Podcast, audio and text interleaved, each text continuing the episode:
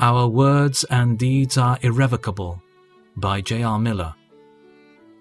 But I tell you that men will have to give account on the day of judgment for every careless word they have spoken. Matthew 12:36. We cannot recall any word we have spoken. It may be a false word or an unkind word, a word which will blast and burn. Instantly after it has been spoken, we may wish it back and may rush after it and try to stop it. But there is no power in the world that can unsay the hurtful word or blot it out of our life. It is just so with our acts. A moment after we have done a wicked thing, we may bitterly repent it. We may be willing to give all we have in the world to undo it, to make it as though it never had been, but in vain. A deed done takes its place in the universe as a fact and never can be recalled.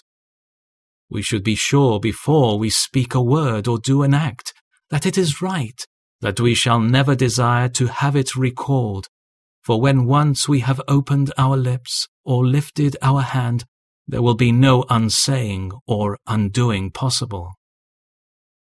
Our words and deeds are irrevocable.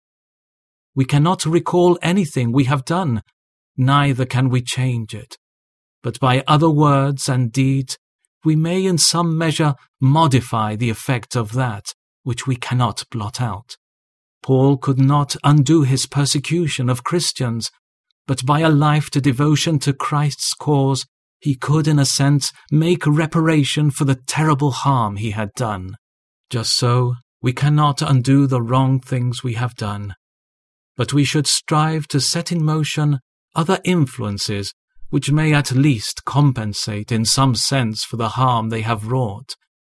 We cannot unsay the sharp word which wounds our friend's heart, but we can, by kindness and loyal devotion, yet bring good and blessing to his life.